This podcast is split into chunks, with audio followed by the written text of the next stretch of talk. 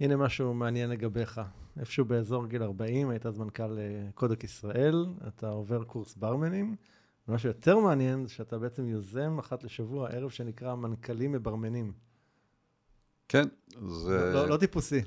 לא, לא טיפוסי. יש שיגידו אה, משגר, משבר גיל ה-40, אולי.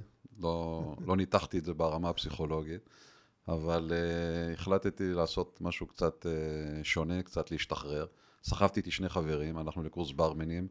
היינו אנשים בני 40 פלוס, שכל השאר היו ילדים שהשתחררו מהצבא. אה, זה היה בשביל הפאן, לא התכוונו לעשות עם זה משהו. ללמוד קצת אלכוהול, ללמוד אלכוהול, ללמוד קצת אה, חומר תיאורטי. לומדים שם גם חומר מעשי. מקווה שגם חומר מעשי, בדיוק. כן, לומדים איך למזוג בירה, שלא יהיה הרבה קצף וכולי. ואז, אה, אוקיי, נגמר הקורס, מה עושים עם זה? פגשתי במקרה, דרך חבר משותף, מישהו שהיה אז אה, מאושיות הלילה של תל אביב, והתחלנו לדבר. בית קפה, ישבנו, דיברנו מה עושים, ואז אה, ככה ביחד, בחשיבה משותפת, אמרנו, יש ברים בתל אביב, תל אביב עיר הברים וכולי, אבל אנשים מהאזור שלנו, מהתעשייה שלנו, מההייטק, בדרך כלל לא באים למקומות האלה. ואמרנו, בואו נעשה ניסוי, נעשה ערב שנקרא לו מנכ"לים מברמנים. אנחנו נברמן, יחד עם המנכ"לים, יחד עם, סליחה, יחד עם הברמנים הצעירים, ונראה אם אה, זה יביא קהל. וזה הפך להצלחה מסחררת. מערב חד פעמי נהיה ערב שבועי. היה על זה בעיתונים, אפילו טלוויזיה וכתבות, ובמשך שנים היינו מברמנים כל יום רביעי, במקום שאז נקרא וויסקי הגוגו בנמל תל אביב, אחר כך זה עבר למקום אחר. ובאו אה, מנכ"לים ואנשים בכירים מהתעשייה, תעשיית ההייטק, שוק ההון וכולי, לאט לאט זה גדל. אה, וזה נהיה מין, אה, מין טרנד כזה. כן. אה, עשינו את זה כמה שנים, היה ממש כיף. אז מה, מה, מה ככה אתה לקחת מכל האירוע הזה של, ה, של ה, לברמן יחד עם מנכ"לים? מה... האמת שזה היה מדהים, לא התכוונתי, אבל אה, יצא... אה, א', אנשים, היה להם fun, היה להם כיף, הם באו לסביבה שהם לא רגילים אליה, ופתאום פתאום כן, פתאום כן כיף להם, ופוגשים אנשים, ורואים את חיי הלילה של תל אביב באור אחר. אנשים יוצאים, מבלים, זה לא שאנשים כן. יושבים בבית כל היום, אבל דברים שאנשים בדרך כלל לא, עושים, לא היו עושים. ברמה האישית, אה, א', גיליתי שיש עולם אחר, העולם הזה כשאתה נכנס אליו לעומק, אתה מגלה עולם שהוא מעניין, שהוא אה, לפעמים מאיים. לא, לא שנכנסתי אליו, הייתי בא, עושה את מה שאני צריך לעשות כן. והולך, לא הייתי חלק ממנו מעבר לזה, מאחורי הקלעים, אבל קצת למדתי. וגם עבודת הברמן, בערבים כאלה לחוצים, היא די הזכירה לי עבודה של ניהול. אה, אתה עובד בסביבה לחוצה, אנשים מקיפים אותך, אתה צריך אה, לזכור, לזכור מה כל אחד רוצה, איך לערבב לו את המשקה, מה הוא, באיזה משקה הוא ביקש, צריך לקחת כסף, צריך לדאוג שישלמו, אתה יודע, אנשים קצת שותים ולפעמים שוכח. זה, זה, יש בזה איזשהו אה, משהו שמזכיר איזשהו אתגר ניהולי של עבודה, עבודה תחת לחץ מצד אחד, מצד שני הרבה fun. אז אה, חוץ, בלי כוונה ובלי להתכוון, לקחתי, לזה, לקחתי מזה גם כמה דברים לחיים המקצועיים. אז יש משותף בין עבודת המנכ"ל לברמן, מסתבר. יש הרבה דברים משותפים, כן, כן, בהחלט. טוב, אנחנו הולכים אה, ככה להעמיק בכל הדברים האלה, מיד אחרי הפתיח. בעולם שבו החזות החיצונית הפכה להיות העניין עצמו, בעידן שאנו מוקפים בו בפייק, בזיוף ובתרבות ששואפת להצלחה אינסטנט, כמעט ואין שיחה אמיתית על הדרך. על הקשיים, ההתמודדויות, האתגרים והכישלונות שהם חלק בלתי נפרד מהחיים עצמם וממה שאנחנו קוראים לו הצלחה. בפודקאסט בודדים בצמרת, ערן שטרן מראיין נשים וגברים מובילים בתחומם החושפים באופן אמיץ וללא מסכות את הדרך שלהם לצמרת. אנחנו מדברים על הכל בלי פילטרים, על האתגרים, הקשיים, הכישלונות והמחירים האישיים שנדרשו מהם להגיע לאן שהגיעו ולהפוך למי שהם. זו הזדמנות אדירה לשמוע באופן אינטימי, ללא אגו וללא פאסון, על המסע האמיתי של אותם אנשים, הבודדים בצמרת. לפרקים נוספים בפודקאסט חפשו בודדים בצמרת באפליקציות הפודקאסט המובילות, iTunes, Spotify, Google Podcast ואחרות. האזנה נעימה. ברוך הבא אבי ולדמן. תודה רבה. אהלן, מנכ"ל Amphenol תלעד, אה, בדרך גם כיהנת כמנכ"ל קודק ישראל. אה, בעצם אה, כבר תפקיד מנכ"ל רביעי. אז שמח שאתה כאן בפודקאסט, בואי בצמרת. ושאלה שאני אוהב להתחיל איתה זה, מי זה אבי? אבי הוא בן 58, נשוי לענת, מורה לחינוך מיוחד, אולי זה אומר משהו. אבא לשלושה בוגרים, לא ילדים בוגרים. יש לי, הבן הגדול שלי, הרן, הוא סיים פסיכולוגיה קלינית לא מזמן. יש לי בן צעיר יותר, בן 28, שפחות או יותר הולך בדרכי והלך לתעשיית ההייטק. איש תוכנה ופיזיקה, עובד באפל. וקצינה בצבא, בת 22, היא הנסיכה. אז אה, אם היית ככה מסתכל על הקריירה שלך, אני כבר כמה 30 שנה בתעשיית ההייטק, הרבה זמן. כן. והיית מנסה ככה לזהות את ה... לא יודע, את השלוש, ארבע נקודות מפתח או ציוני דרך הכי משמעותיים בקריירה. איך היית משרטט את הדרך הזאת?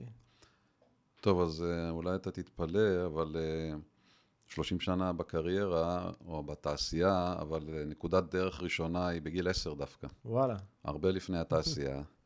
כשהתחלתי למכור אה, צעצועים, לגו מבית לבית.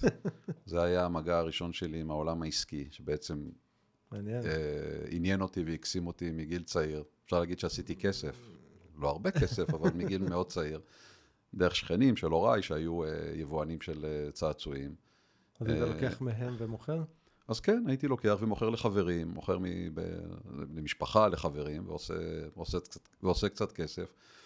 במקביל, אה, אלקטרוניקה היה תחביב, ואחר כך גם הלכתי ללמוד.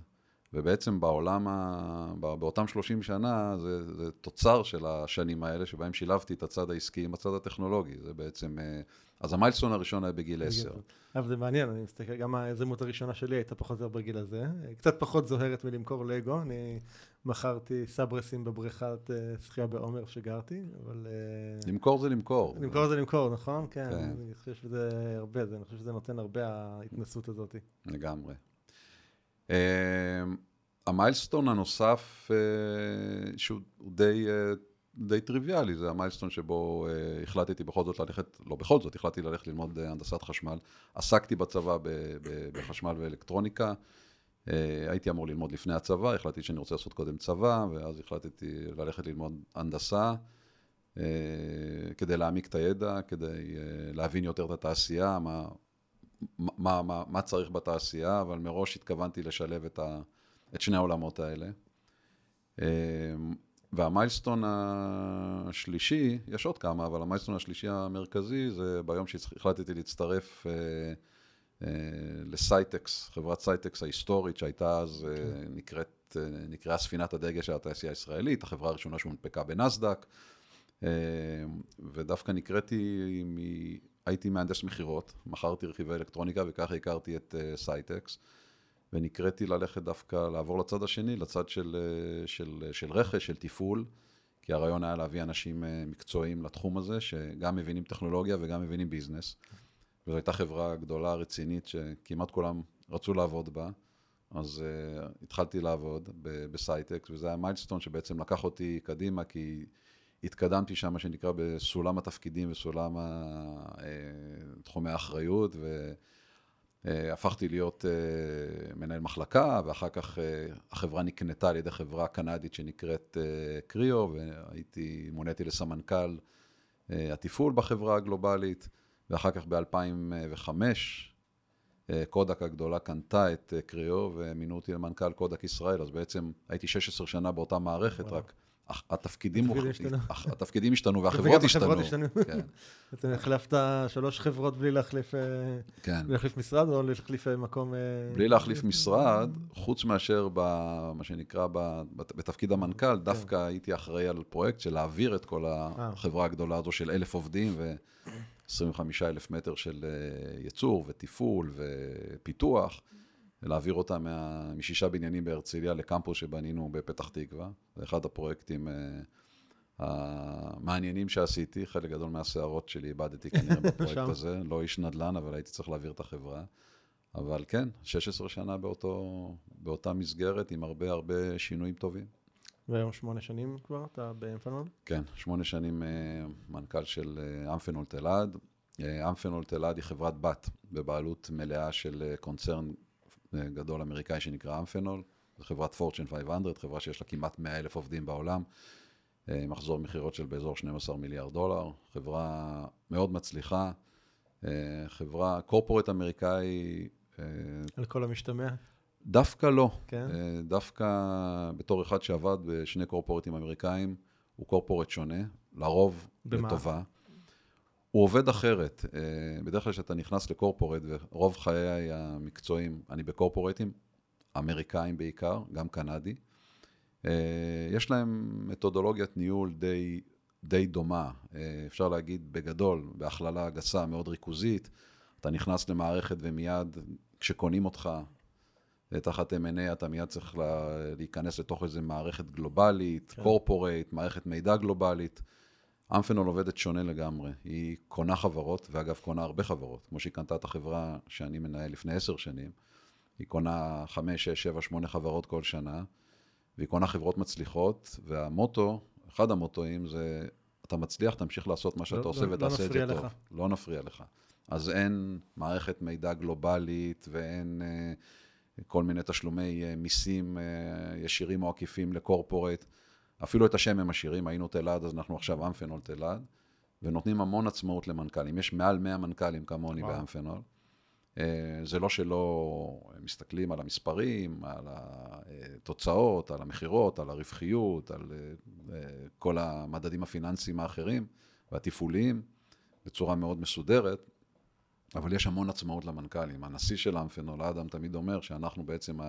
יש לו מאה ומשהו יזמים, שכל הזמן רוצים לעשות טוב לחברות שלהם ולאמפנול, וזה עובד מצוין, רואים את זה גם בתוצאות של אמפנול, חברה מאוד, מאוד מצליחה, מאוד רווחית, גם בתקופות אה, לא פשוטות. ותגיד, היום, כשאתה מסתכל, אה, אה, בעצם הדרך 30 שנה, הייתה איזושהי נקודה שבה החלטת שלשם אתה רוצה להגיע, שזו הפסגה שאתה רוצה לכבוש, שזה התפקידים שאתה רוצה לעשות? היה זה משהו כזה? אני חושב שבאופי שלי, אני מגיל צעיר כן אה, שואף תמיד, עושה את התפקיד, עושה אותו בהרבה סבלנות, אבל כן מסתכל על, ה, כן מסתכל על התפקיד הבא וכן חושב על קידום, כן חושב על הצעד הבא. אה, ואני חושב שה... אה, אני לא, אני לא יכול להגיד שביום שהגעתי לסייטקס, אמרתי אני אהיה מנכ"ל סייטקס או כן. מנכ"ל קודק. זה לא ה... הסתכלתי תמיד צעד, או אולי שני צעדים קדימה, מה, ידעתי שאני מכוון. או התפקיד הבא? התפקיד הבא, כן? זה יכול להיות, יכול להיות התפקיד, יכול להיות uh, תחומי אחריות אחרים, uh, להגדיל, להגדיל את, את הסקופ של הדברים שאני מתעסק איתם, זה תמיד, uh, תמיד, תמיד עניין אותי, ותמיד, אפשר להגיד שכמעט תמיד עשיתי גם דברים שהם, uh, עשיתי גם דברים שהם מעבר לתפקיד. זאת אומרת, כשהייתי סמנכ"ל uh, תפעול בקריאו, אז uh, קיבלתי על עצמי גם לנהל איזושהי פעילות עסקית, כדי ללכת בשלב הבא לח- לחלק היותר עסקי של החברה. אה, אבל כן, זאת אומרת, זה תמיד, תמיד במבט קדימה, אה, תמיד אה, להסתכל, א', מה אפשר לעשות יותר ויותר טוב במסגרת התפקיד, ועשיתי, בכל התפקידים שעשיתי, אני חושב שעשיתי כמה דברים מעניינים, אפשר להגיד אפילו גדולים, שינויים מהותיים באיך שהארגון שהייתי ב, ב, ב, בראשו עובד, זה יכול להיות לאו דווקא, אפילו לפני תפקיד מנכ"ל, להסתכל על הארגון ולראות איך עושים אחרת, מה עושים יותר טוב. Uh, היו תקופות שהיו אפילו uh, בפניי או שלא בפניי, אומרים שאני בא, עושה שינויים רק כדי לעשות שינויים. ואתה יודע מה? זה לא רע, לפעמים צריך לעשות שינוי רק בשביל שינוי, לנער קצת אבק. אז חלק מזה גם שינויים ברמה האישית והמקצועית, וכמובן שזה משפיע על הארגון או, הח... כן. או המחלקה שאני מנהל אותה. תן, תן לי דוגמה למשהו אולי לכזה של, זה, זה היה נגיד ש, שאמרו לך שזה שינוי רק כדי לעשות שינוי. כאילו. אמרו, אבל אה, אני, אני לא חושב ש... אני לא חושב ש... שאתה יכול להיכנס אליהם, אני לא חושב שזה היה... אה, אמיתי. אני לא, כן, אני, אני אתן לך דוגמה, אחת, דווקא דוגמאות מהעולם היותר, אה, יש לי הרבה, אבל מהעולם אה, היותר אה, אחורה, הייתי, הייתי סמנכ"ל תפעול בחברה ש... ב- ב- ב- בקריאו, ב- בסייטקס, והעולם התחיל להשתנות, העולם התחיל להשתנות בהרבה מובנים, אין לנו זמן להיכנס לזה, אבל התפעול כמו שהוא נראה אז לא נתן את התשובות הנכונות. אה, לקוחות רצו הכל יותר מהר, עכשיו, לא היו מוכנים לחכות חצי שנה למערכת, והתחלתי לשבור את הראש, מה עושים? איך עושים משהו שעשרות שנים עבד, ועבד טוב. אה, קודמיי עשו עבודה מצוינת, ירשתי, ירשתי מחלקות מצוינות, באמת, ברמה, ברמה מאוד גבוהה, אבל זה לא היה מספיק, more of the same לא הספיק. אז נסעתי ליפן, הלכתי ללמוד מה זה לין, נסעתי ללמוד, הלכתי ללמוד מה זה קייזן, מה שה, כמו שהיפנים קוראים, עשיתי סיבוב ביפן, כולל קורס, חזרתי, לקחתי צוות של אנשים צעירים שעבד איתי, ואמרנו בואו נעשה שינוי. ושינינו אה, עולמות, עולם תפעולי של 400 איש, מן הקצה אל הקצה, כולל לשבור קירות פיזית, פיזיים. ולשנות את כל תהליכי העבודה. אה, שינוי שהיה, הכניס המון אנרגיה, הכניס המון טוב, אה, כולל שינוי תפקידים, שינוי של הגדרות תפקידים של אנשים, תהליכי עבודה, אה, כל המדדים השתפרו כמעט אה, בצורה מיידית. זה שינוי. זאת אומרת, בהתחלה חלק מהאנשים קראו לו שינוי לשם שינוי. מה, אנחנו עושים טוב, וזה בסדר, ואנחנו גדלים, אז למה לעשות שינוי? אבל בסוף, כולם רצו להיות חלק מהשינוי הזה. מפחיד אנשים שינוי, אה? מפחיד מאוד אנשים שינוי. למה לדעתך? אני חושב שזה טבע האדם, אה, ושוב, זה ברור שאנחנו עושים פה הכללה, זה אופי. כן. יש אנשים שקל להם עם זה, ויש אנשים שמאוד קשה. לך קל או קשה? אה, אני, אני חושב שאני ממקם את עצמי באמצע, לפעמים כדי להתגבר על הפחד מהשינוי, אני עושה את השינוי. כן, צריך להיכנס אה, פשוט. אני לא יכול להגיד שקל לי. אני לא חושב שיש מישהו שקל לו עם שינוי, אבל השאלה, מה קורה בדקה אחרי שאתה אומר, אוקיי, אני בתוך השינוי. או שהחלטתי לעשות שינוי, או שמישהו מחליט עבורי שאני עושה שינוי. בחוץ. אז מה, מה, כן, מה, איפה אני, איפה, אני, איפה אני מאותו רגע, ובאותו רגע שאתה מבין שאתה בתוך השינוי הזה ואתה רוצה להיות חלק ממנו, אם אתה לא רוצה להיות חלק ממנו, אתה יכול לבחור או לא לעשות אותו או לצאת, ואנשים יצאו גם במהלך שינויים, וזה טבעי, אבל once אתה עושה את ה switch הזה בראש, אתה עכשיו בתוך תהליך שינוי, זה כבר נהיה הרבה יותר קל. ולא רק שזה נהיה הרבה יותר קל, לי, ואני חושב שגם להרבה אנשים, כי אני מדבר עם אנשים על שינוי, זה מכניס המון המון אנרגיה. זה מכניס אנרגיה של התחדשות, זה מכניס כן. אנרגיה של אנחנו הולכים לעשות משהו יותר טוב, אנחנו רוצים לעשות משהו אחרת, ובסופו של דבר, מה אנחנו מחפשים שיהיה לנו מעניין? שנבוא לעבודה וגם יהיה לנו fun, כן. לא, רק, אה, לא רק נדפוק שעון ונחזור הביתה. ושינוי, כשהוא מתוכנן, כשהוא מתוקשר, יש פה המון המון, יש פה המון המון אלמנטים שעליהם אפשר ב, לבד לדבר הרבה זמן, אבל שינוי צריך להיות מתוקשר, צריך להיות שקוף לאנשים, צריכים להבין מאיפה אנחנו הולכים, מאיפה אנחנו מגיעים ולאן אנחנו הולכים, איך זה ישפיע על כל אחד. אה, וכשעושים את זה נכון, ועשינו גם הרבה טעויות לאורך הדרך, אז אה, זה טוב, זה כיף, זה אנרגיה. היה איזשהו שינוי ככה זה שהובלת, שאתה יכול להגיד בדיעבד שהתחרטת עליו, או שאתה מצטער, או ש... תראה, לאורך הדרך, כשאתה מנהל ארגונים גדולים, אין, אין דבר כזה שאתה עושה משהו והכל יוצא מושלם. אז ברור כן. שיש דברים שהתחרטתי, אולי התחרטתי זה לא זה, כי להתחרט זה לא עוזר, אלא חשבתי שאם בדיעבד הייתי עושה את זה קצת אחרת. כן. אה, או עושה את השינוי אחרת, או מתכנן אותו אחרת, או מיישם אותו אחרת. אה, אבל אה, החוכמה היא לתקן, לא, לא, להיקב, לא להיות מקובע ולתקן. לפעמים זה קשה, כי אתה, מודה, אתה צריך להודות בפני עצמך ובפני אחרים שזה לא כל כך הצליח. אבל אני חושב שזה אחד הסודות אגב, אם אנחנו מדברים על ניהול. או אם אנחנו מדברים על אה, בודדים בצמרת, זה כן, אה, כן להודות בזה שזה לא כל כך עובד וצריך לעשות שינוי, ויש המון דוגמאות קטנות של שינוי ארגוני כזה או אחר שלא הצליח, ואז הולכים רוורס או עושים את זה אחרת. זה דורש אבל להודות גם, קודם כל בפני עצמך, ואחרי זה גם בפני העולם בחוץ, במיוחד שאתה בפוזיציה כזאת של וואלה, זה לא עבד כמו שרצינו, אתה פה טעות, תקלה, וואטאבר. נכון. נכון. זה... זה... לפעמים זה לא פשוט להודות בדברים האלה. אז תראה, כשהייתי יותר צעיר זה היה הרבה יותר קשה להודות בטעויות. יש בזה קטע, יש קטע בעניין הזה של הגיל, אני חושב שאני... יש הרבה קטע נכון בקטע של הגיל. אתה מתבגר. אתה מתבגר, אתה פחות, מה, פחות אכפת לנו ממה יגידו? אני לא יודע אם פחות אכפת לנו, אבל אנחנו פשוט יותר, אני, אני לא חושב שזה העניין. אה, אתה יודע מה, כן, גם, גם, גם פחות אכפת לנו. כאילו האגו לא, פחות מנהל אותנו שם אולי. גם האגו פחות מנהל אותנו, אה, ואנחנו בסוף, בסוף הניסיון אומר משהו. אה, כי כשאתה בא עם ניסיון, לתוך, לתוך, לתוך תהליך כזה, ואתה אומר, אוקיי, טעיתי, אז, אז אתה יכול לקרוא לאנשים ולהסביר להם, ויחד איתם להגיע למסקנה שטעינו והולכים הלאה. לא, לא בקטע של להעביר את האחריות למישהו אחר. האחריות בסוף על זה שקיבל את ההחלטה לעשות okay. את כן. השינוי, וזה אני, או מי שמנהל את הארגון או את המחלקה באותו רגע. אבל uh, אני חושב שאנחנו פשוט, פשוט יותר בוגרים באופי. זה כן, זה גם, זה גם, גם, גם קשור לניהול האגו, וגם קשור לזה שאתה אומר, אוקיי, בסדר, אז עכשיו אני, רק בגלל ש... אני לא רוצה להודות בטעות, אני אמשוך אותה עוד, עוד זמן, אז, אז יותר, יודע, יותר מהר. יש כאלה שעושים את זה. יש כאלה, אמרתי, זה עניין בסוף של כן. אופי, ויש כאלה גם בוגרים, מבוגרים ומנוסים ממני, שפחות אוהבים להודות בטעויות, ואנחנו אנחנו, אנחנו לא אוהבים להודות בטעויות, אבל בסופו של דבר, כשאתה מנהל ארגון, ואתה רואה שאתה הולך בדרך הלא נכונה, ואתה תמשיך בדרך הזאת, אתה תיכשל. אז כנראה שהמחיר של הכישלון הוא הרבה יותר גדול. מהמחיר של אה, לתקן את הטעות. זה די, די, די מתמטי אפילו, אפשר להגיד פה. תגיד, מה, מה, מה הייתה המוטיבציה שלך, נגיד, בתחילת הדרך שלך ב- בלהתקדם, בלהשיג את התפקיד הבא? מה, מה, היה, מה היה המניע שלך שם? אני חושב שיש פה, זה, ויש פה אצלי, ולדעתי ברוב המקרים זה, זה תמיד סדרה של דברים. א', זה הרצון להוכיח לעצמך ולאחרים שאתה, שאתה מתקדם, שאתה יודע מה אתה עושה, שאתה הולך קדימה, שאתה מתקדם. אה, גם ניהולית, גם אישית, גם מקצועית וגם כלכלית. זאת אומרת, אתה מסתכל קדימה, אתה רואה, תמיד יש איזשהו אנשים שמעליך בדרגות כאלה ואחרות, ואתה אומר, אני יודע לעשות את זה, יום אחד אני אהיה שם, יום אחד אני אצליח.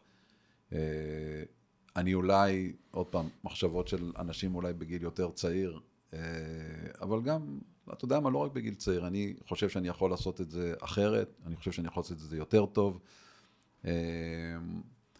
אני חושב שגם גם פה יש, אה, יש בגרות ויש גם איזושהי אבולוציה שגם היא נושא לשיחה בעולם. היום, אם אנחנו חושבים במונחים של שנתיים, שלוש, ארבע קדימה, היום החבר'ה הצעירים, ואני נשמע לעצמי זקן שאני אומר את זה, אותו 30 שנה בתעשייה, אולי בכל זאת זקן, הם חושבים ברזולוציות של חודשים, כן. אנשים הצעירים יותר, ואני מסתכל על הבנים שלי, גם חושבים ברזולוציות של חודשים או שנים ספורות. כן, ואנחנו פעם חשבנו- להחזיק בקריירה 14-15 שנה זה היה סטנדרט, היום אה, יגידו נכון. עליך שאתה, שאתה תקוע. נכון, כאילו, נכון, זה נכון, זה. גם, זה גם חלק מהעניין, כן. זה בהחלט חלק מהעניין, אבל זה גם, זה, זה, זה גם, אה, ככה זה עובד, זה דרכו של עולם היום, זאת אומרת, אם, אם אנחנו בתור מנהלים אה, זקנים, מבוגרים, מנוסים, לא נשכיל להבין שהיום זה מתנהג קצת אחרת, ושלא נדבר על זה שהקורונה הכניסה כל מיני אה, משתנים כן. חדשים לתוך המשוואות האלה, אז לא נוכל לנהל אנשים, ולא נוכל לנהל אנשים צעירים. אני חושב שיש הרבה פחות נאמנות, אה, נראה לי, בדור הצעיר, במיוחד גם אחרי הקורונה. כן, גם, גם נאמנות זה נושא, זה נושא כבד. אני חושב שאפשר להגיד שיש פחות נאמנות, אבל אה, גם פה, התפקיד שלנו לנסות, אה, וזה הולך ונהיה יותר קשה, ליצור את הנאמנות הזו, ליצור את המחויבות הזו, לגרום לאנשים לרצות להישאר כמה שיותר איתנו. זה נהיה יותר קשה, אין ספק. זה נהיה יותר קשה כי יש הרבה פיתויים, ויש הרבה, אתה יודע, כל החברות האלה שעושות מסיבות ונוסעות לתאילנד, וכל כן. הדברים האלה, תמיד הדשא של השכן נראה ירוק 24 יותר. טעמי גלידה. נכון. אבל בסופו של דבר, אנשים מבינים, גם, גם כשהם מתבגרים קצת יותר, וגם כשהם מסתכלים מסביב, אתה יודע, כל חגיגה נגמרת בסופו של דבר בכזאת צורה אחרת, ואתה, אם אתה עובד בחברה ומראה לאנשים שהם עובדים בחברה, אנחנו לדוגמה בקורונה, לא פיטרנו אף עובד. אה, בכוונה. אפשר היה, חל"תים, לא הוצאנו אף עובד לחל"ת. אולי עובד אז אחד. מה, עבדו רגיל רק מהבית? לא, עובדי ייצור לא יכולים לעבוד אה, מהבית. עובדי ייצור, אה, אתה הייתם... אה, אה, חלק מהאנשים עבדו מהבית, אלה כן. שהם לא עובדי ייצור ועובדי תפעול, אבל אה, אה, סידרנו את זה ככה, גם, גם הצלחנו להביא עוד ביזנס, סיפור בפני עצמו בימי הקורונה, אבל אה, לא פיטרנו אף- עובד, כי אנחנו חלק מחברה גדולה שמאמינה, אה, שמסתכלת לאורך זמן, רצי מרתון ולא ספרינטים. ואנשים, גם אנשים צעירים מבינים בסופו של דבר שאולי אה, לא ייסעו, לא יקבלו 24 טעמי גלידה בתאילנד, אבל הם יוכלו להיות לאורך זמן בחברה יציבה ו- ומאוד חזקה. ויש לזה יתרונות, אבל התפקיד שלנו בתור מנהלים, להראות את זה. ואנשים אה, מבינים את זה, גם, אתה יודע, כשבסוף אה, ההייפ מגיע לסיומו, לאו דווקא במשבר, אני לא חושב שאנחנו נמצאים כרגע באיזשהו משבר או משהו, כ- כ- אני מדבר כתעשייה, ככלכלה, אבל אנשים מבינים שהיציבות הזו, אמנם יש לה מחיר, אבל אה, היא נותנת להם אה, יציבות כן. לאורך זמן. אני חושב שאנשים מחפשים מאוד את היציבות ואת הביטחון ואת ה- הנוחות. אני חושב שכבני אדם אנחנו יצורים שמאוד שואפים ל- כן, להיות במקומות אז תמיד בצד השני יש את הפיתויים, אבל נכון. כל אחד בסוף מקבל את ההחלטה שלו. תגיד, המוטיבציה שהייתה לך אז היא כמו המוטיבציה ש... זאת אומרת, תגיד הפוך, המוטיבציה שיש לך היום זה כמו המוטיבציה שהייתה לך בעבר? היא שונה, שהיא השתנתה? היא שונה, היא שונה, היא שונה, שוב, בפרספקטיבה של, של, של, של אה, גיל וניסיון. זאת אומרת, אני יודע במה אני טוב, אני יודע במה אני פחות טוב, אני יודע מה אני רוצה להיות יותר טוב, זאת אומרת, מה, מה מעניין אותי יותר. אז אני חושב שהמוטיבציה לעשות אה, דברים אחרים, שונים, יותר גדולים, יותר מעניינים, תמיד קיימת, אה, לפחות אצלי, ואני חושב שאצל רוב האנשים. אבל אז, זה- וזה, וזה בא לידי ביטוי גם, כל אחד לוקח את זה בתוך הסביבה שלו, איפה, ש, איפה שמתאים ואיפה ש, איפה שנוח, אה, וגם איפה שאפשר. אז זה יכול להיות לעשות שינויים, לחזור עוד פעם לשינויים בתוך, ה, בתוך הארגון שאתה מנהל, כדי לקחת אותו לצעד הבא. אנחנו עכשיו הכרזנו על איזשהו שינוי, אה, לפחות חקירה של שינוי כדי לקחת אותנו לצעד הבא מבחינת איך החברה צריכה להיראות בעוד שלוש, ארבע, חמש שנים, איזה קמפיין כזה שאנחנו עושים, וחוקרים את עצמנו מה צריך לעשות. אז זה יכול להיות ללכת לתחומים של אה, תרומה לקהילה, משהו שאני יחסית עוסק בו הרבה, או תחומים כאלה שמשיקים לעבודה, משיקים ליום-יום שלנו, וזה גם אה, חלק מהשאיפות שלנו. יש שיגידו אולי הכנה לפנסיה, אבל uh, אני לא חושב עוד במונחים של פנסיה, אני חושב איך אני קם מחר בבוקר ומעניין לי וטוב לי, ואני עושה דברים שגם מתאימים לי מקצועית, גם אישית, גם משפחתית וגם גם, גם לנשמה. תגיד, איך, אה, ככל שהתקדמת והתפתחת, ואיך איך ההצלחה שלך וההתקדמות שלך השפיעה עליך ברמה האישית, על המשפחה שלך? אז כמו בכל דבר בחיים, יש את ההשפעות הטובות מאוד, כן. אה, ויש את ההשפעות שהן פחות טובות. אז אולי דווקא נתחיל מהפחות טובות, כשאתה עסוק ואתה נוסע ואתה עובד ואתה טרוד, אז אין ספק שיש לזה מחירים מבחינת המשפחה. אה, זה, זה, מי שיגיד שזה לא קורה, או מביא את זה כן. למינימום או לאפס, זה, זה, לא, זה לא נכון. יש לזה מחירים, כי אתה רואה פחות את המשפחה.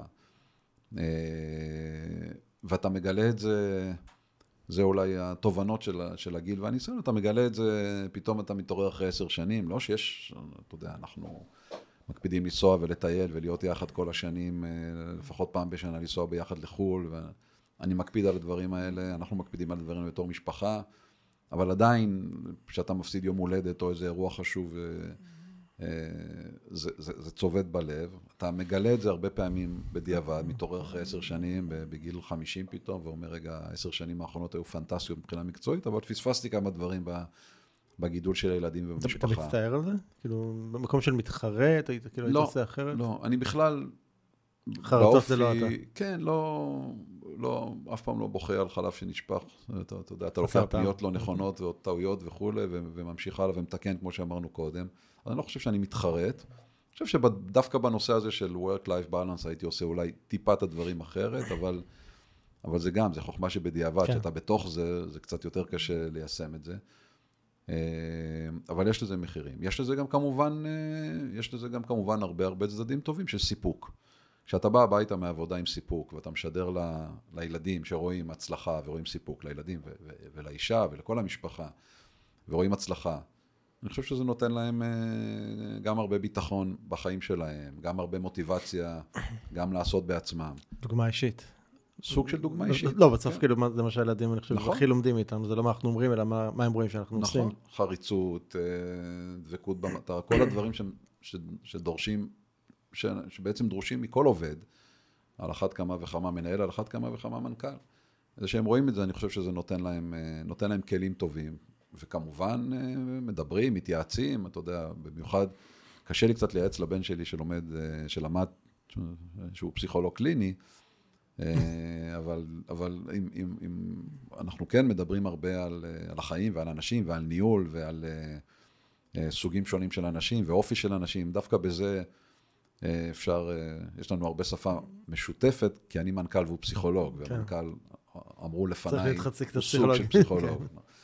כי אנחנו מנהלים הרבה סוגים של אנשים, ואנחנו צריכים נכון. להסתדר עם כולם, ומנוהלים על ידי הרבה סוגים של אנשים. אז זה, זה הצד המשותף שלי איתו. והשני, שהוא בהייטק, ואנחנו מדברים הרבה על הייטק. עם זאת שבצבא קצת קשה לי לדבר, כי אין לי מושג מה היא עושה. היא ממדרת אותך. היא ממדרת אותי, וטוב שכך כנראה. כן. אבל uh, העולמות האלה, וגם עם אשתי, אומנם אה, היא מורה, לכאורה עולמות אחרים, אבל גם שם. יש ניהול, ויש ילדים, ויש כן. מנהלת, ויש מפ... יש, יש הרבה עולמות משיקים, והחוכמה היא לשים את זה בערב, בארוחות ערב על השולחן. מה, מה מבחינתך הכישלון הכי גדול שהתמודדת איתו, ברמה האישית שלך? מה... תראה, אני, אני לא חושב שיש איזשהו אה, כישלון קולוסלי, ואולי זה קשור גם לאופי שלי, אולי אני קצת מדחיק אה, כישלונות, כשאני אומר לא בוכים מהחלב שנשפך. ברור שטעיתי לאורך ה... לאורך הקריירה. אני לא חושב ששום, שיש פה איזו טעות קולוסלית בבחירת אה, חברה שניהלתי. נהניתי ברוב הזמן בכל המקומות שניהלתי, ואני חושב שאני רגע פחות אצטנע ואני אגיד שבכל מקום שהייתי השארתי חותם. לא, לא חותם של פרס נובל, אבל בכל כל מקום נראה אחרת שיצאתי ממנו מאשר כשנכנסתי אליו. יש שיגידו לטוב ולרע, אני בעיקר רואה את הדברים הטובים. מן הסתם, כמו שאמרתי, עשיתי גם, אה, עשיתי גם טעויות. אני חושב שברמה, אם ניגע רגע בנקודה, בנקודה הקודמת, או הבן דוד של הנקודה הקודמת, אני חושב שאחת אה, הטעויות שעשיתי, ואני חייב להגיד שאני עדיין נוסע, למרות שהרבה פחות, זה זה שאני לוקח, לוקח ללב, לוקח באופן אישי דברים שאני לא צריך לקחת אותם באופן אישי. ברור שיש לך אחריות אישית ומקצועית, ואתה אחראי למאות עובדים כן. ולמשפחות. אבל אני יכול להגיד היום, אפילו בצורה, אה, נקרא לזה, מדעית, שזה פגע לי בבריאות. זאת אומרת, mm-hmm. הבריאות שלי, אני בסדר, אני בריא, הכל טוב, אבל אה, אה, אתה יודע, לילות ללא שינה ומתחים וכולי, זה כן, משהו שבהחלט משפיע על הבריאות, יש לזה מחיר. אני רואה מסביבי אנשים, אני חי בתוך קבוצות של מנכ"לים, שיודעים לקחת את זה קצת יותר טוב בפרופורציות ממני. אף אחד לא חסין בפני זה. אפרופו כן. בודד בצמרת, אבל אה, אם אני חושב שהייתי צריך לאמן את עצמי וללמד את עצמי משהו, אם הייתי הולך אחורה, זה קצת יותר לעשות את ההפרדה הזו, כדי לשמור על עצמי בעיקר, ועל המשפחה. איך, איך היית עושה אותו? איך אתה חושב, נגיד, שהיה אפשר לעשות אותו? כי הייתי עושה אותו... הערבוב הזה בין אישי לעסקי, כאילו, בין האישי לעסקי הוא טבעי, לא, כאילו, לכאורה. אז גם זה, זה משהו שלמדתי, סליחה רגע. גם זה, גם זה משהו שאתה לומד עם השנים. אה, עשיתי אה, עשיתי, עשיתי גם כמה צעדים אה, מעשיים. זאת אומרת, אני, אני שייך לארגון אה, שנקרא YPO, אם תרצה אני אפרט כן. על זה, אה, שאחד המטרות של הארגון הזה זה לאפשר למנכ"לים שהם בודדים בצמרת, אה, לחיות בתוך פורום של מנכ"לים שאין להם, לך איתם אה, שום ניגוד אינטרסים, ולהתייעץ איתם. להתייעץ איתם בצורה דיסקרטית, בצורה אה, מאוד מאוד סגורה, בצורה מאוד מאוד מתודית. אה, לפעמים זה לא להתייעץ, לפעמים זה סתם לפרוק ולחלוק אה, כן. דברים שאני לא רוצה, שרק מנכ"לים מבינים, או רק אנשים שמנהלים ארגונים מבינים, ויכולים גם, גם לשמוע וגם לייעץ. זה... זה כבר מוריד חלק. אני חושב שזה לא שונה מכל מקום שבו אתה עם קבוצה של אנשים שעוברים חוויות דומות.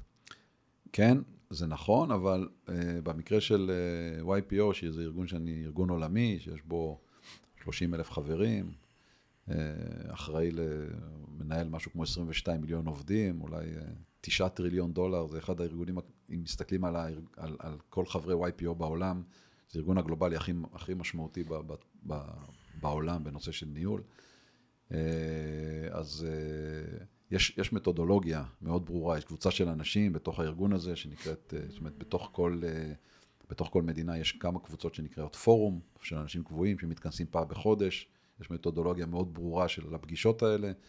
אז כן, אה, זה נכון שנפגשים אנשים, אבל זה לא פגישות אקראיות, זה פגישות חודשיות עם, mm-hmm. עם, עם מתודולוגיה מאוד ברורה, וזה מה שעושה את זה.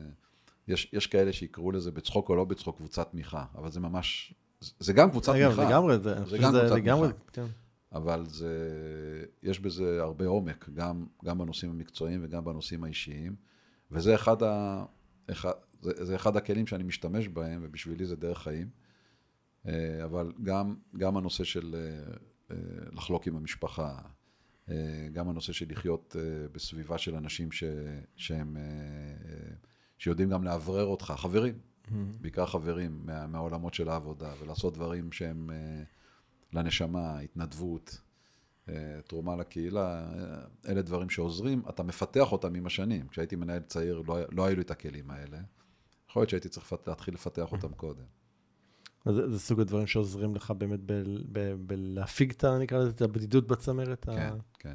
תראה, אין ספק, להפיג לא, אבל להפחית. אוקיי. להפחית, אה, כי בסוף, אה, עם כל הכלים.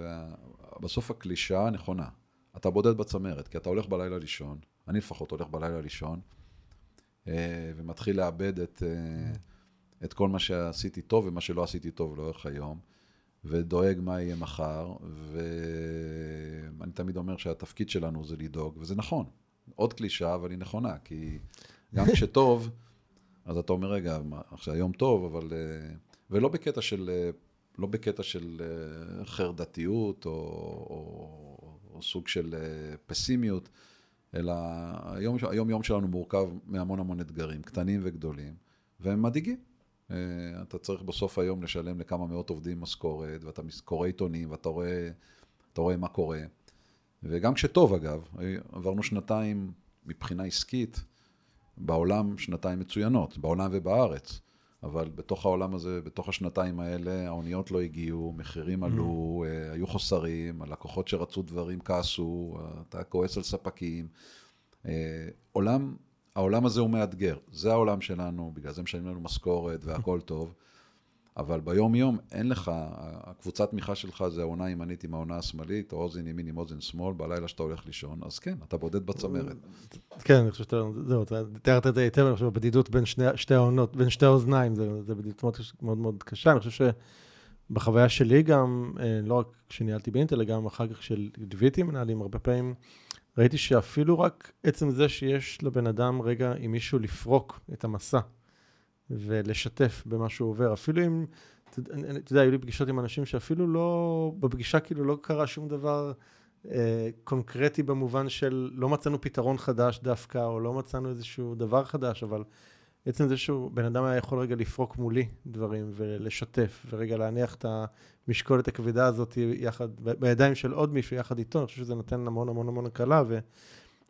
ועצם זה שאתה יכול רגע להניח, אז כבר נוצר איזשהו מרווח חדש, שמתוכו כבר מתחילים בדרך כלל לעלות גם uh, דברים חדשים, או פתרונות חדשים, או אפשרויות חדשות, שקודם, קודם כשאתה מחזיק את הכל לבד, קשה מאוד uh, נכון. לתת להם מקום. אני מאוד מאוד מסכים עם זה, וגם בשבילי זה גם סוג של דרך חיים. למזלי, יש לי סביבה, צייר, ציינתי קודם את YPO, שזו סביבה של 140 מנכ"לים של החברות גדולות, קטנות, בינוניות במשק, אבל גם חברים אחרים. ואחד הדברים שאני נוהג לעשות, ורבים מאיתנו נוהגים לעשות, זה לפעמים להתחיל את הבוקר בכוס קפה עם אחד החבר'ה האלה. כן. כוס קפה שאין לה מטרה מוגדרת, ואתה צודק במאה אחוז, בכוס קפה הזה, בשעה הזו שיושבים ביחד, עולים דברים, אחד פורק לשני, פתאום עולה לך איזה רעיון עסקי, זה כן. עוד לקוח שאתה יכול לפנות אליו, אה, עוד שיפור שאתה יכול לעשות בחברה. אז אני מאוד דוגל ב... ב, ב מה זה דוגל? מיישם הלכה למעשה את, ה, את הקפאים בבוקר האלה, זה יכול להיות עם חבר, זה יכול להיות, הוא לא חייב להיות מנכ"ל של חברה או כן. משהו, אתה יודע, זה חבר שעובד באיזה ארגון כזה או אחר, מכל פגישה כזו אתה צודק במאה אחוז, אה, יוצא משהו, כן. משהו גדול או משהו קטן. אתה יודע, אני גם הרבה פעמים אה, מנסה לעזור לכל מיני חברים או חברים של חברים שנמצאים בין עבודות ומחפשים עבודה, ושוב, זה לא חייב להיות תפקיד מנכ"ל, ואני לכולם ממליץ, לכו תיפגשו עם אנשים. תיפגשו ואני מנסה לסדר להם, או מנסה לתווך כמה, ש, כמה שאפשר פגישות כאלה, אבל לא רק שאני מתווך, ואני אומר, לכו תיפגשו עם אנשים. בכל פגישה יצא משהו, מפגישה יוצא פגישה עם הבן אדם הבא, מפגישה כן. יוצא רעיון בעין או באלף, והרבה, והרבה אנשים מצאו ככה עבודה, מצאו ככה את השלב הבא בחיים. אה, הפגישות האלה הן תמיד, ולפעמים סתם מעניינות, אבל אה, זו בהחלט נקודה שאני מאוד. מאוד, מאוד, מאוד מתחבר לזה, גם אני אגיד מאוד דוגל בעניין הזה של הפגישות. אני אגיד לך יותר, אפילו שה, שהבן הגדול שלי, שהשתחרר מהצבא, ועוד לפני ש... יודע כיוון מה, מה לעשות ואיך, אמרתי לו, לך תיפגש עם אנשים, פשוט הייתי פותח לו דלתות, הייתי מתקשר לכל מיני חברים או קולגות, והייתי אומר לו, אני רוצה שתיתן לי שעה, שתשב שעה עם הבן שלי.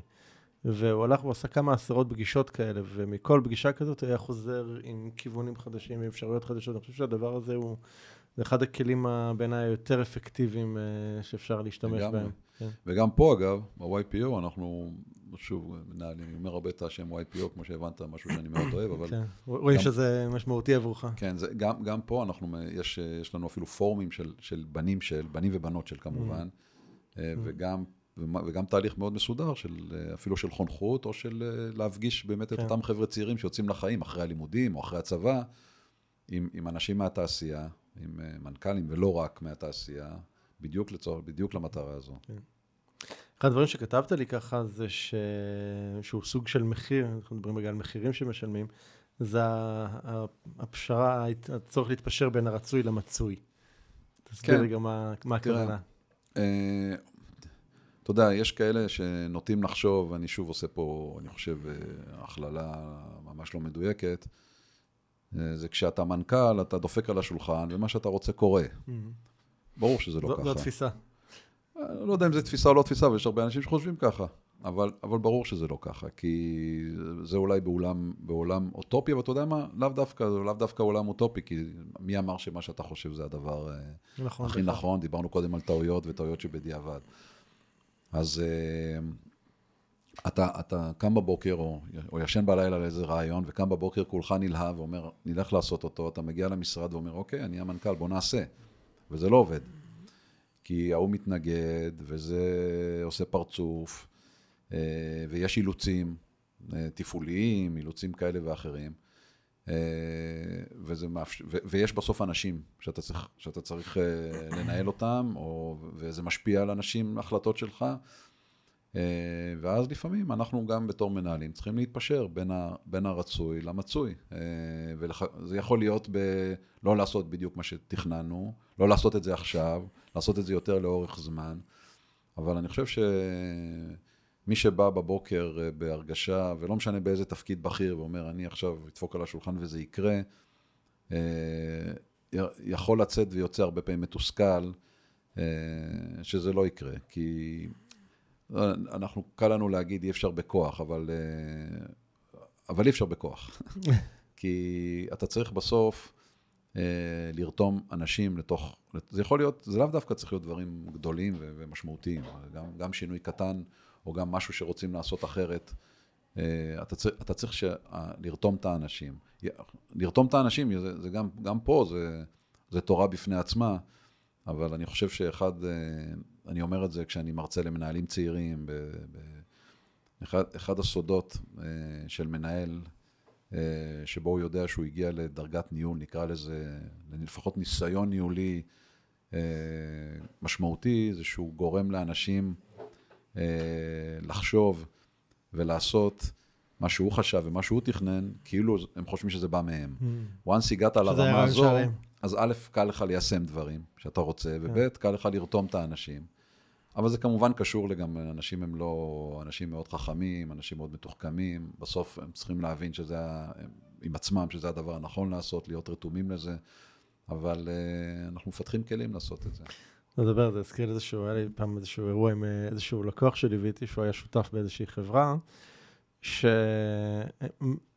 אמירה שהם רוצים להעמיד את החברה למכירה, אבל בפועל זה לא קרה, כי המנכ"ל היו לו כל מיני uh, התנגדויות פנימיות, לפחות בזיהוי שאנחנו עשינו, ראינו את הדבר הזה.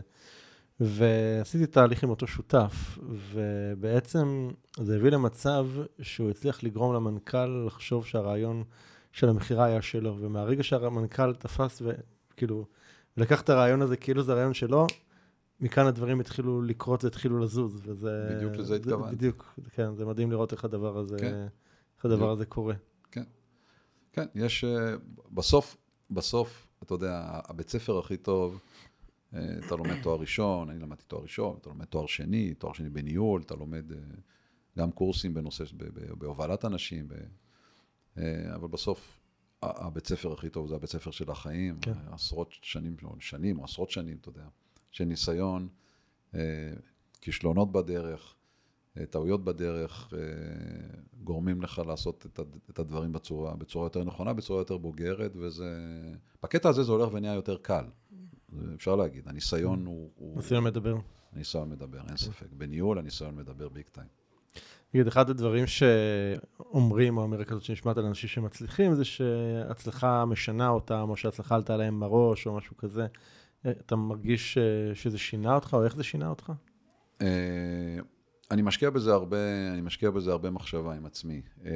כן, אני חושב שההצלחה שינתה אותי. אני מנסה שהשינויים יהיו בעיקר שינויים טובים. אני חושב שאחד האתגרים הניהוליים הכי גדולים, כשאתה מתקדם, נקרא, מה שנקרא בסולם הדרגות ובסולם הניהול, זה לשמור על אנושיות. פשוטו כמשמעו, כי יש לנו המון פיתויים, זה שהצלחנו, זה שאנחנו אה, אומרים משהו וזה אמור לקרות. כן, מקבלים כבוד והערכה. אה, זה שנותנים לנו כבוד וכו', יש המון פיתויים שיכולים להסיט אותך מהדרך הזו. בסוף, ואחד הדברים שאני מקפיד לאורך השנים, לרוב זה מצליח לי, לפעמים אני מתפלק בזה, זה לשמור, לזכור שמולנו יש אנשים, מהמנהלים הכי בכירים עד העובדים הכי זוטרים והכי חדשים והכי צעירים, אנשים מורכבים עם משפחות, עם אופי שונה. אה, אנחנו צריכים לנהל שינויים, אנחנו צריכים לפעמים להיפרד מאנשים, כי זה חלק מהחיים, או בגלל צמצומים, או בגלל שהם לא מתאימים, או בגלל... ואנחנו חייבים לשמור, אני, לשמור על, על אותה אנושיות, על אותה אה, על יחסי אנוש, על כבוד לזולת, נושא מאוד מאוד רגיש אצלי. אני אה, לא מפטר אימפולסיבי, ובחיים לא פיטרתי מישהו בצורה אימפולסיבית, אני בכלל לא אימפולסיבי, אבל אם היו פעמים שהייתי קרוב לזה, או עשיתי את זה, או כמעט עשיתי את זה, זה כשמישהו לא נתן כבוד לחבר לעבודה. זה משהו שמוציא אותי מדעתי, ואני מנסה, מה שנקרא, נאה דורש, נאה, נאה מיישם. אה, ואני אומר עוד פעם, כשאנחנו מתקדמים, ויש לנו מתחים, ויש לנו אנשים שונים שהם עם, עם תגובות שונות, קל לנו אה, להגיע למקומות האלה של, של, לא רוצה להגיד חוסר אנושיות, אבל לא לחשוב רגע על הבן אדם שעומד מולך. אני חושב שזה אתגר ניהולי מאוד גדול. באותם קורסים או סדנאות שאני מעביר למנהלים צעירים, אני תמיד אומר שמתי אתה צריך לחשוב אם אתה כבר אולי לא כשיר להיות מנהל, זה אם אתה למחרת בבוקר צריך לפטר מישהו, לא משנה מאיזושהי סיבה, ואתה ישן טוב בלילה. Mm. זה סימן שקצת משהו קהה אצלך בחושים, בחושים, כן. בחושים הניהוליים. אני יודע שיש כל מיני סוגים של אנשים, זה יותר קל להם ויותר קשה להם, אבל uh, מבחינתי זה אחד הדברים, אם לא הכי חשוב, לפחות בין אחרים, לא, הכי חשוב בעצם. Mm. היום, מה, אחרי כאילו כל הדרך שעשית, היום להשיג איזושהי מטרה כזו או אחרת, עסקית, אישית, זה מעורר בך את אותו רמת סיפוק כמו שזה היה בעבר? סף הגירוי השתנה? כן, אני... אה, אה, אם, אם אני משיג משהו, הסיפוק, הסיפוק קיים. זאת אומרת, זה יכול להיות... אה, זה יכול להיות שוב, בסוף, אתה יודע, יש לזה, גם פה יש לזה סולם, סיפוק, כן. אבל זה יכול להיות שינוי שאנחנו עוד פעם הולכים, במקרה היום עסקתי בבוקר באיזשהו שינוי קטן בין, בין, בין שתי מחלקות, וצריך לתפור את זה, צריך אנשים שמושפעים מהשינוי, ואיך זה משפיע, ויש לזה המון גורמים, וכשסיימתי לתפור את כל החליפה הזו, שעוד פעם, זה לא היה משהו גדול ומשמעותי כל כך, אז בדרך לפה הייתי, היה לי סיפוק מזה ש, שהצלחתי. ורוב האנשים יצאו אה, עם חיוך מהסיפור הזה, ההפך עם אנרגיה, ואיך עושים את הדברים יותר טוב, כל אלה שמושפעים מהשינוי הזה, עוד פעם, משהו באמת לא כזה משמעותי. אה, אז זה עורר בסיפוק. ומצד שני, כשאני מסתכל על אה, התוצאות של החברה אחרי שמונה שנים שאני מנהל אותה, ואיפה היינו ואיפה אנחנו היום, בהרבה תחומים, גם ברמת התוצאות וגם ברמת אז זה סיפוק אה, הרבה יותר גדול. זאת אומרת, ביום, אני, אין לי שום כוונה כרגע לעזוב את מה שאני עושה עכשיו, אבל ביום, אם וכאשר נפרוש לגמלאות, או, או לתפקיד אחר, או משהו בסגנון הזה, אני אסתכל אחורה עם המון סיפוק. זה, זה, זה סיפוק ברמה קצת יותר, קצת יותר משמעותית, אבל אני, הצבת מטרות, הצבת יעדים ולהשיג אותם, זה יכול להיות יעדים פחות משמעותיים ויותר משמעותיים, זה בהחלט משהו שנותן לי סיפוק, ואני חושב שזה חלק מהמנוע, זה חלק מהאנרגיה שמקימה אותנו כל mm. בוקר, גם כן. כשקשה. אתה עובר לילה קשה לפעמים, ואני עושה את כל העיבודים בלילה. לא יודע אם להגיד אם לצערי או לשמחתי, זה חסרות לי הרבה שעות. המערכת שלך עובדת שם אינטנסיבי. כן, אתה עושה את העיבודים, ואז אתה קם בבוקר, יכול להיות שאתה דואג, יכול להיות שאתה... אני, אני, כל פעם יש לי מין הרגשה כזו, כשאני קם בבוקר, שותה את הקפה, מתרחץ, מגיע למשרד, מתיישב על הכיסא, ושוב, זה אנרגיות מחודשות. אה, ברגע ש... אני מקווה שזה לא יקרה, אבל ברגע שלא יהיו את האנרגיות האלה, צריך לחשוב או על התפקיד הבא או על פרישה לגמלה. אני יודע, אני יודע את זה גם אצלי, אבל גם אצל לא מעט אנשים, זה שבטח בתחילת הדרך, הרבה פעמים יש את הרגעים האלה של החוסר ביטחון, במיוחד שאתה צעיר בתפקיד, או אתה יודע, או אתגר חדש. אה, האם היום גם אתה נתקל עם עצמך ברגעים כאלה של פתאום יש איזשהו חוסר ביטחון, או שאתה... פחות, פחות. אני זוכר, אני זוכר, אה, נזכרתי בדרך לפה, כשחשבתי על מה אנחנו הולכים לדבר, זה שקיבלתי, אה, פעם ראשונה שממש פחות משנה שהייתי בחברה, קיבלתי לנהל מחלקה. הייתי האיש הכי צעיר גם בגיל וגם בוותק, וקיבלתי לנהל את המחלקה, ואני זוכר את עצמי לא ישן בלילות.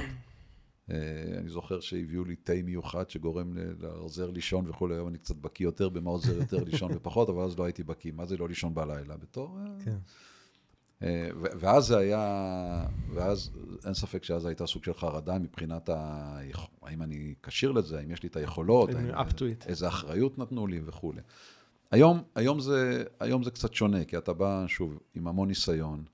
אה, ניהלתי סוגים שונים של חברות, סוגים שונים של טכנולוגיות, סוגים שונים של שירותים, ואתה בא עם, עם, עם, עם הרבה יותר ביטחון עצמי, אה, אין לזה שם אחר. כן. צריך, צריך, צריך להיזהר שיהיה לך ביטחון עצמי מופרז. יותר מדי, כן. אבל אתה בא עם, עם, עם, אתה בא עם ביטחון. אבל יש, עם הרבה יותר ביטחון עצמי, אבל יש, אה, ברור שיש, אה, כשאתה הולך לאתגר חדש, או פתאום יש איזשהו משבר, אנחנו מתמודדים עכשיו עם, אה, יש לנו פעילות מאוד גדולה בסין, אז אתה, אתה יודע מה קורה בסין בשנים האחרונות, בחודשים האחרונים, בימים האחרונים. אז, אז, אז אתה אומר, רגע, אני רוצה לעשות איזה שינוי, אבל דברים שהם, אני בעיקר מכוון לדברים שהם לא בשליטתנו. כן. ופה יש לך וזה, וזה מאוד טבעי, איזשהו אה, חוסר ביטחון. אבל פה יש אה, אנשים שאתה יכול להתייעץ איתם. אה, ו... אולי, אולי זה גם הניסיון העברי של, אה, שאתה יודע שהתמודדת כבר עם דברים לא נכון. לא צפויים, שאתה יודע, אוקיי, אז אני, אני יודע שאני לא יודע מה אני הולך לפגוש, אבל אני יודע שאני, אני, יש לי את היכולת להתמודד עם מה שאני לא אפגוש. נכון. אני חושב שאחד הדברים שאנחנו מפתחים, אני מרגיש את זה על עצמי, אה, זה היכולת אה, לנהל ולהתמודד יותר טוב עם משברים. Mm-hmm. אה, שוב, אני אומר מצד אחד, קודם אמרתי שאני לוקח יותר מדי ללב, אבל, אז, אבל לקחת, אה, אני, לקחת את זה פחות ללב, נקודה אחת חשובה, אבל לחשוב רציונלי, להסתכל. יש לי מישהו שהיה עד לא מזמן המנהל שלי, שהוא מנהל מאוד בכיר בקורפורט, נשיא בעצם בקורפורט, איש צרפתי מדהים, שקוראים לו ז'אן לוק. אה, והוא תמיד אומר באנגלית, במבטא צרפתי כזה יפה, אה, take an helicopter view. Mm-hmm. אה, שזה משפט לכאורה פשוט, אבל מאוד מאוד כן. חכם. פתאום אתה מבין... פרספקטיבה גבוהה יותר. כן, תלך, תיכנס, תסתכל על פרספקטיבה, לא על ה... באופן טבעי, אני חושב שאני עושה את זה עם הרבה שנים וגם מפתח את זה, אבל במשברים, בטח במשברים גדולים, תסתכל, תסתכל מלמעלה ותראה עכשיו את כל התמונה ואיך אתה מנווט לוקח את זה מ-A ל-B ל-C ל-D, וזה אחת הדרכים. יש עוד הרבה דרכים להתמודד עם, אה, להתמודד עם משברים, ואנחנו עוברים משברים. אה, הקורונה עצמה. נכון, עוד אחד אירוע. אה, פתאום אמרו לנו, תהיו בבית, הלקוחות, מצד שני הלקוחות רצו דברים. וכל, אגב, כל התמודדות כזו זה עוד, עוד משהו, לא, עוד משהו לארגז כלים הזה של כן. הניסיון.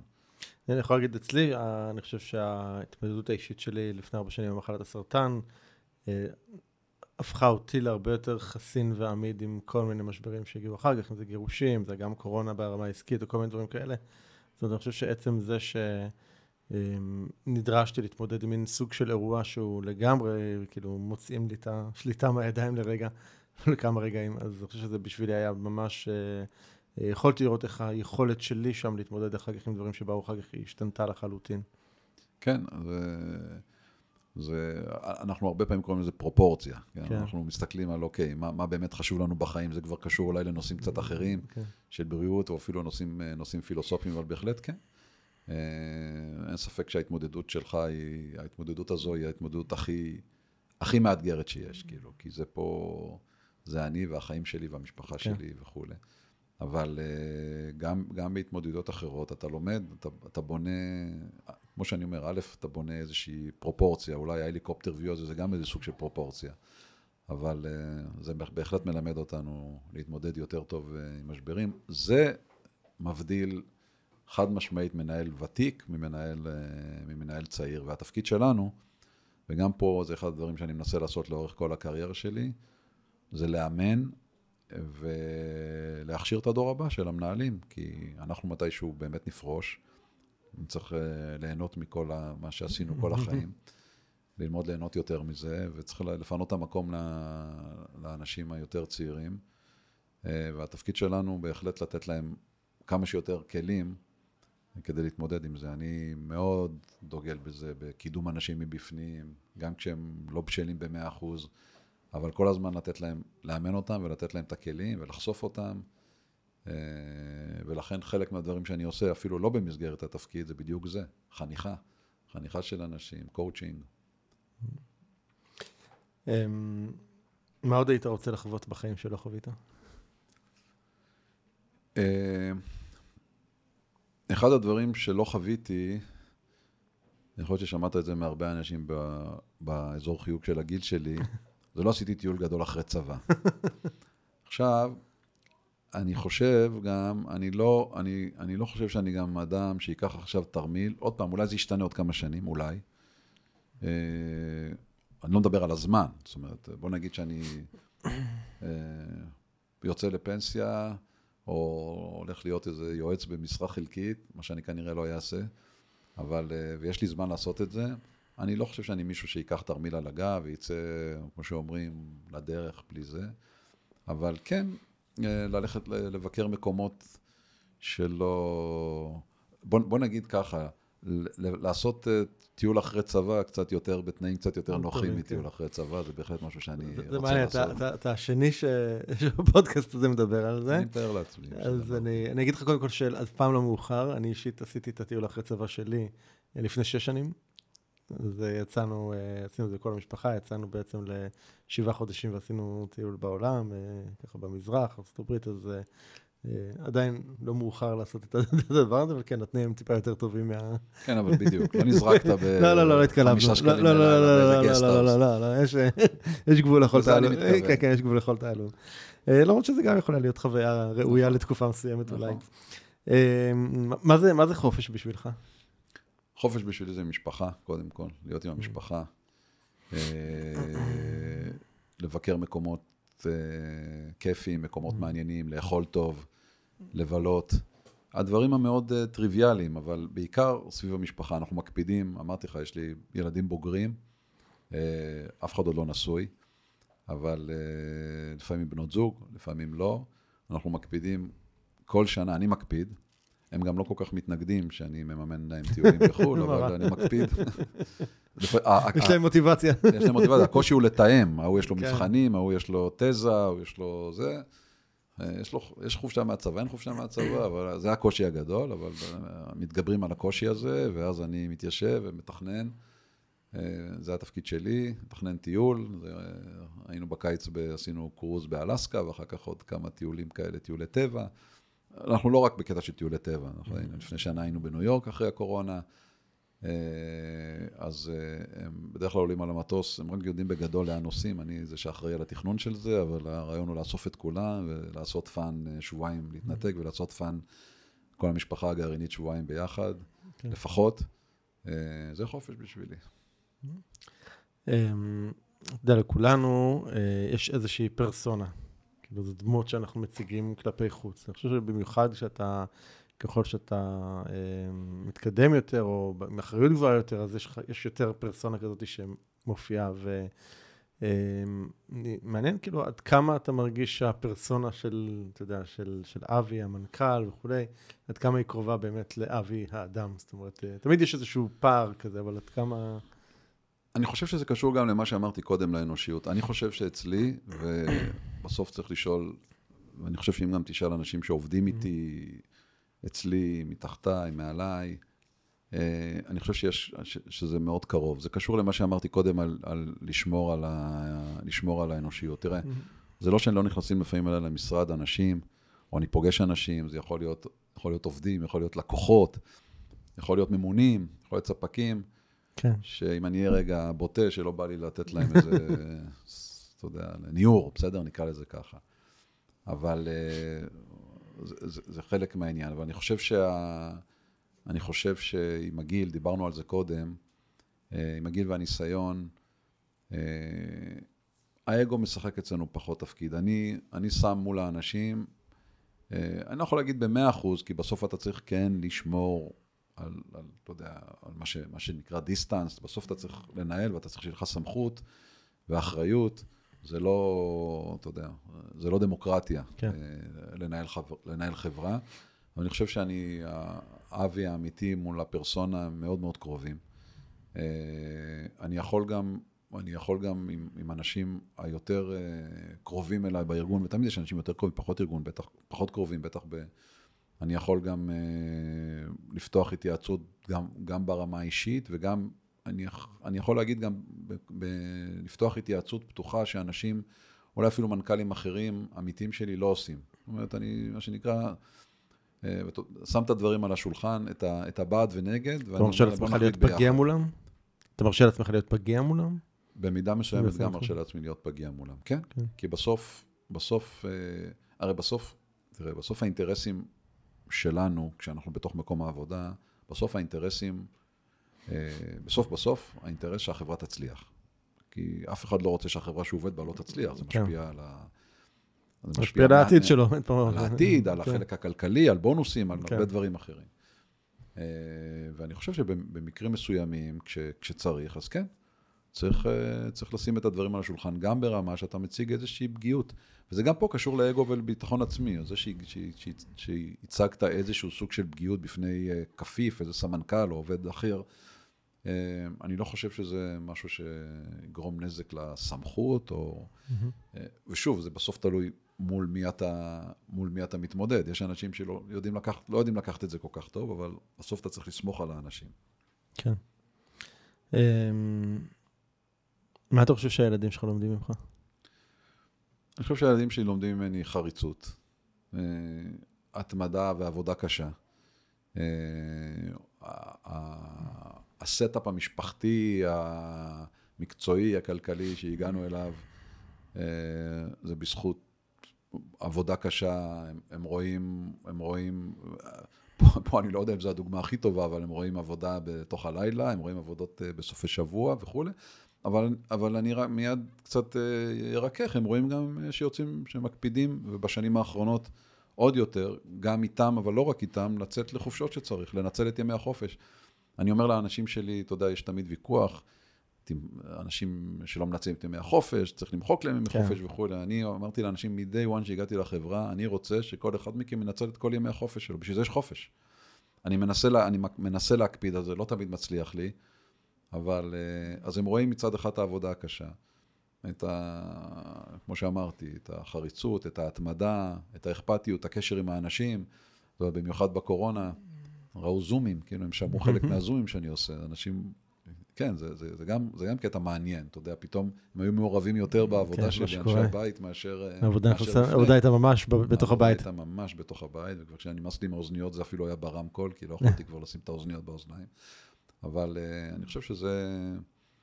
Uh, אני, ואני מנסה גם, uh, ואני חושב שגם מצליח, והם גם רואים את זה בשוטף. Uh, את ה... הנקודה שאמרתי קודם, לשמור על, מצד אחד, לשמור על החברה, אבל מצד שני, לשמור גם על אנושיות וכבוד לזולת מול כל האנשים שאני עובד איתם. אם, אם הייתי יכול לשגר אותך אחורה בזמן, וכן, נגיד אבי של היום חוזר לאיזושהי נקודה של אבי צעיר, באיזושהי נקודת זמן שתחליט. ויש לך יכולת לתת לו איזשהו טיפ זהב כזה אחד לדרך. מה היית, מה היית, לאיזה גיל היית חוזר ומה היית אומר לו? אמ, אני, אני חושב שהייתי חוזר ל... אני חושב שהייתי חוזר לנקודה שבה מוניתי פעם, אה, פעם ראשונה למנהל. אה, כי אנחנו עוסקים פה בניהול, אבל אה, אני חושב שזה ה... זו, זאת הנקודה שבה, אה, תראה, אני לא, אני, אני שאפתי לזה, בסדר? זה קרה מהר יותר ממה שחשבתי, כמעט כל ה... כמעט לאורך כל הקריירה זה קרה לשמחתי, אני יכול להגיד, למזלי, אולי זה גם קשור קצת ליכולת, זה קרה יותר מוקדם ממה, ממה שחשבתי. אז כשהופתעתי ומינו אותי פעם ראשונה למנהל, אני חושב שאז, ושוב, אנחנו חוזרים לחלק גדול שעבר פה כחוט השני בשיחה הזו, שזה בסוף ניסיון, ואני אמ, חושב שהייתי, אחד, אה, מכניס את עצמי אה, יותר לפרופורציות, זאת אומרת, לא מתנפל אה, על ה-24-7 על התפקיד. ושאר הדברים זה דברים שגם אם הייתי נותן לעצמי את הטיפ הזה, כנראה שלא הייתי עומד בו, כי בסוף, כי בסוף הניסיון, אתה יודע. כן. אה, אבל... אה, יש דברים שפשוט צריך לעבור אותם כנראה. נכון, יש דברים שצריך לעבור אותם, והיום אני רואה את זה גם על עצמי וגם על אה, הדורות הבאים, אתה יודע, של, כן. של האנשים שאני מנסה להביא למקומות האלה. אתה רואה שבדיוק את אותו מסלול, ואמרתי עוד פעם, הרזולוציות, האתגר הוא שהרזולוציות היום הרבה, מה שפעם אנשים קיוו לעשות עוד שלוש שנים, הם מקווים לעשות עכשיו עוד שלושה חודשים, כן. וזה גם אתגר. יש איזושהי שאלה שהייתי צריך לשאול אותך ולא שאלתי? לא, א', אני חושב ששאלת שאלות מצוינות, שגם גרמו לי לעשות בריף על, ה, על ההיסטוריה על ה, האישית והניהולית שלי. אה, אני חושב ששאלת את זה בדרכים אחרות. אה, אה, אני חושב שחלק גדול מהשיחה היה על זה. מה, מה ה drive? מה ה drive? כן. מה ה drive לקום בבוקר וללכת למשרד? אז ה drive זה, ה drive זה אנשים. מבחינתי זה אנשים. אמרתי קודם, ככה בחצי, בחצי משפט, שאני לא חושב שאני אהיה פעם יועץ. Mm-hmm. אני אוהב לבוא בבוקר ולעבוד עם אנשים ולעבוד בצוות ולשמוע דעות של אנשים. לפעמים זה מרגיז, לפעמים זה לא הדעות שלך, ולפעמים כן. אנשים מרשים לעצמם, וטוב שכך, אה, להתווכח, אני אומר, טוב שכך, אה, הם עושים את זה בדרך ארץ, אבל אה, בסופו של דבר, לעבוד עם אנשים, אה, להציב מטרות לעצמך, לאנשים, לראות התקדמות, אה, לראות אנשים עם חיוך על הפנים, שאתה נותן להם את הבונוס בסוף שנה, או... אה, אלה דברים שעושים לי טוב, זה כן. הדרייב, כאילו. טוב. יש משהו שהיית רוצה לשאול אותי? כן, אה, במסגרת הפודקאסט הזה, mm-hmm. של בודדים בצמרת, אם אתה יכול להגיד לי איזה שניים, שלושה, שתיים, שלוש תובנות אה, מה... אני לא, לא יודע כמה, כמה מנכ"לים ראיינת. אנחנו ממש בפרקים הראשונים יחסית. אוקיי. אה, אבל דברים ש... או בכלל מהניסיון כן, שלך, אתה כן. עובד הרבה עם אנשים בתחומים האלה. אני חושב שכמה תובנות זה אחד, שבסוף, בסוף, בסוף, כולם בני אדם. כאילו, זה לא משנה, זה לא משנה כמה בכיר או כמה מצליח או איזה הישגים הגעת.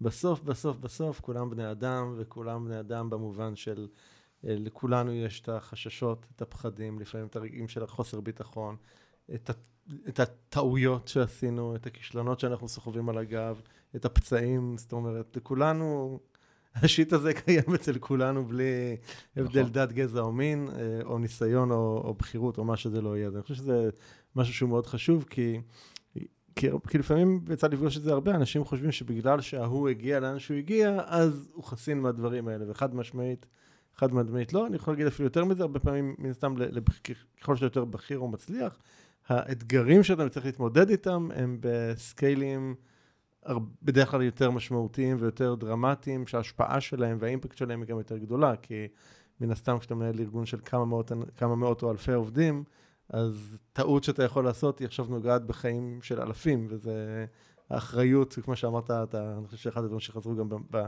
בשיחה איתך, זה, זה הלילות ללא שינה, אה, בגלל כובד האחריות, ואני חושב שהדבר הזה הוא, הוא מאוד אה, משמעותי. אני חושב שזה אחד בהקשר הזה. מנסה אמ, לחשוב מה הדבר מעניין נוסף שאני יכול לראות. אמ, אני רוצה, אני רוצה כן. ב, ברשותך כן. בהקשר הזה להגיד משהו שלא אמרתי ואני חושב שהוא, אה, שהוא אה, חשוב, אה, במיוחד אם שומעים אותנו מנהלים או מנהלים שבדרך, במיוחד מנהלים שבדרך. אני חושב שאחד הדברים החשובים שאני גם מאוד מקפיד עליהם, זה לתת פידבק mm-hmm. לאנשים, לאו דווקא במסגרת ההערכה השנתית. כן. ובהקשר הזה, התת נושא של הפידבק הזה זה לדעת, זה לא לשכוח לפרגן לאנשים. אנשים ניזונים, ולא משנה, אני פשוט מתחבר לזה שאמרת שכולנו בני אדם. בני כן. אדם ניזונים מהערכה, שמעריכים אותם. נכון. מעריכים אותם על מה שהם עושים, זה יכול להיות על פעולה מסוימת. אני נותן דוגמה, גם פה, אמרתי כבר כמה פעמים שאני אה, פוגש מנהלים צעירים בכל מיני סדנאות וכולי, ואני נותן תמיד דוגמה ש... הייתי פעם חבר בהתאחדות התעשיינים, בענף, אה, בנשיאות של ענף האלקטרוניקה והמחשבים, או משהו כזה, לא זוכר איך קוראים לזה, והיה איזה כנס, והיו שם אנשים מאוד בכירים. בן אדם אחד מאוד מאוד בכיר, שהוא בכיר ברמה של אה, ניהל חברות מאוד גדולות, אתה רואה אותו בכנסת, אה, בממשלה, בטלוויזיה, לפחות בעבר, והוא נתן שם איזה מצגת. בן אדם בכיר, אני הייתי אז מנהל צעיר, שהוא נראה בעיניי, אתה יודע, איזושהי כן. דמות להערצה. באמת דמות להערצה, אני לא רוצה להגיד שמות פה. ובהפסקה אה, הלכתי לשירותים, ואתה יודע, שירותי גברים עומדים ליד אחד, אחד ליד השני ועושים אה, מה שעושים, ואז הוא עומד, נעמד לידי, אה, הכרתי אותו רק מאהלן אהלן, לא היה בינינו שום היכרות. והוא אומר לי, תגיד, איך הייתה המצגת? איך הייתה המצגת? אמרתי לעצמי, וואלה, האיש הגדול הזה שואל אותי. מה... מה שמלמד אותנו, שלא משנה כמה אתה כן. גדול, חשוב, נפגש עם שרים וחברי כנסת ומופיע בטלוויזיה, בסוף שאתה, אתה רוצה לקבל הערכה על איך, נכון. איך הייתה המצגת. לפני רגע שנתת. וח, ולכן אה, חשוב לנו, חשוב לנו להקפיד, לתת הערכה לאנשים, לתת פידבק. כן. אה, אתה יודע, בן אדם שולח לי מייל, אה, עשיתי פרויקט כזה וכזה, סגרתי מכירה כזו וכזו. כל הכבוד, בוואטסאפ או במייל, אלה דברים שהם, אה, אה, אה, פשוט. אין להם ערך. הם דברים שקל מאוד לעשות אותם, אתה צריך להרגיש את זה גם כמובן, לא... כן, לא לזייף את זה. כן. אז הערכה לאנשים זה, הערכה היא, אנשים ניזונים מזה. לגמרי. הסיפור שלך הזכיר לי שיש לי פרק בפודקאסט של עושים שינוי, שנקרא בסוף כולם הולכים לשירותים. זה גם מתחבר לסיפור כן. שלך, כי בסוף כן, כולם אנושיים, אין כן. מה לעשות. אבי, המון המון המון תודה. בכיף, נהניתי מאוד. שמח שבאת לכאן. אה, אני רוצה להגיד לכם, למי שהאזין לנו, שאם נהניתם מהפרק, ואני מקווה מאוד שנהניתם ויש על מה, אז אחד, אה, אל תשאירו את כל הטוב הזה רק לעצמכם, תפיצו אותו, תשלחו אותו לחברים שהם גם הם יוכלו ליהנות מזה. ואם גם בא לנו אה, לפרגן, ואבי דיבר כאן על לתת מילה טובה, אז תנו גם לנו, כנסו לאפליקציה שאתם מאזינים דרכה ותנו לנו שם כמה כוכבים, ואני מאוד מקווה שהרווחנו לפחות חמישה כוכבים מכם. אז המון תודה, אבי. תודה לכם. תודה לך. להתראות. bye bye. זהו, עד כאן לפרק של היום. אם אהבתם את הפרק, אל תשכחו לדרג את הפודקאסט ב iTunes, Spotify, Google Podcast, SoundCloud, YouTube או בכל פלטפורמה אחרת שדרכה אתם מאזינים לנו כרגע. ואם אהבתם את הפרק הזה, אני מזמין אתכם לשתף אותו עם אחרים שיוכלו גם הם להפיק ממנו ערך משמעותי. אתם מוזמנים לכתוב לי תגובות, מה אהבתם, את מי תרצו לשמוע בפרקים הבאים, או כל הערה והערה אחרת שיש לכם.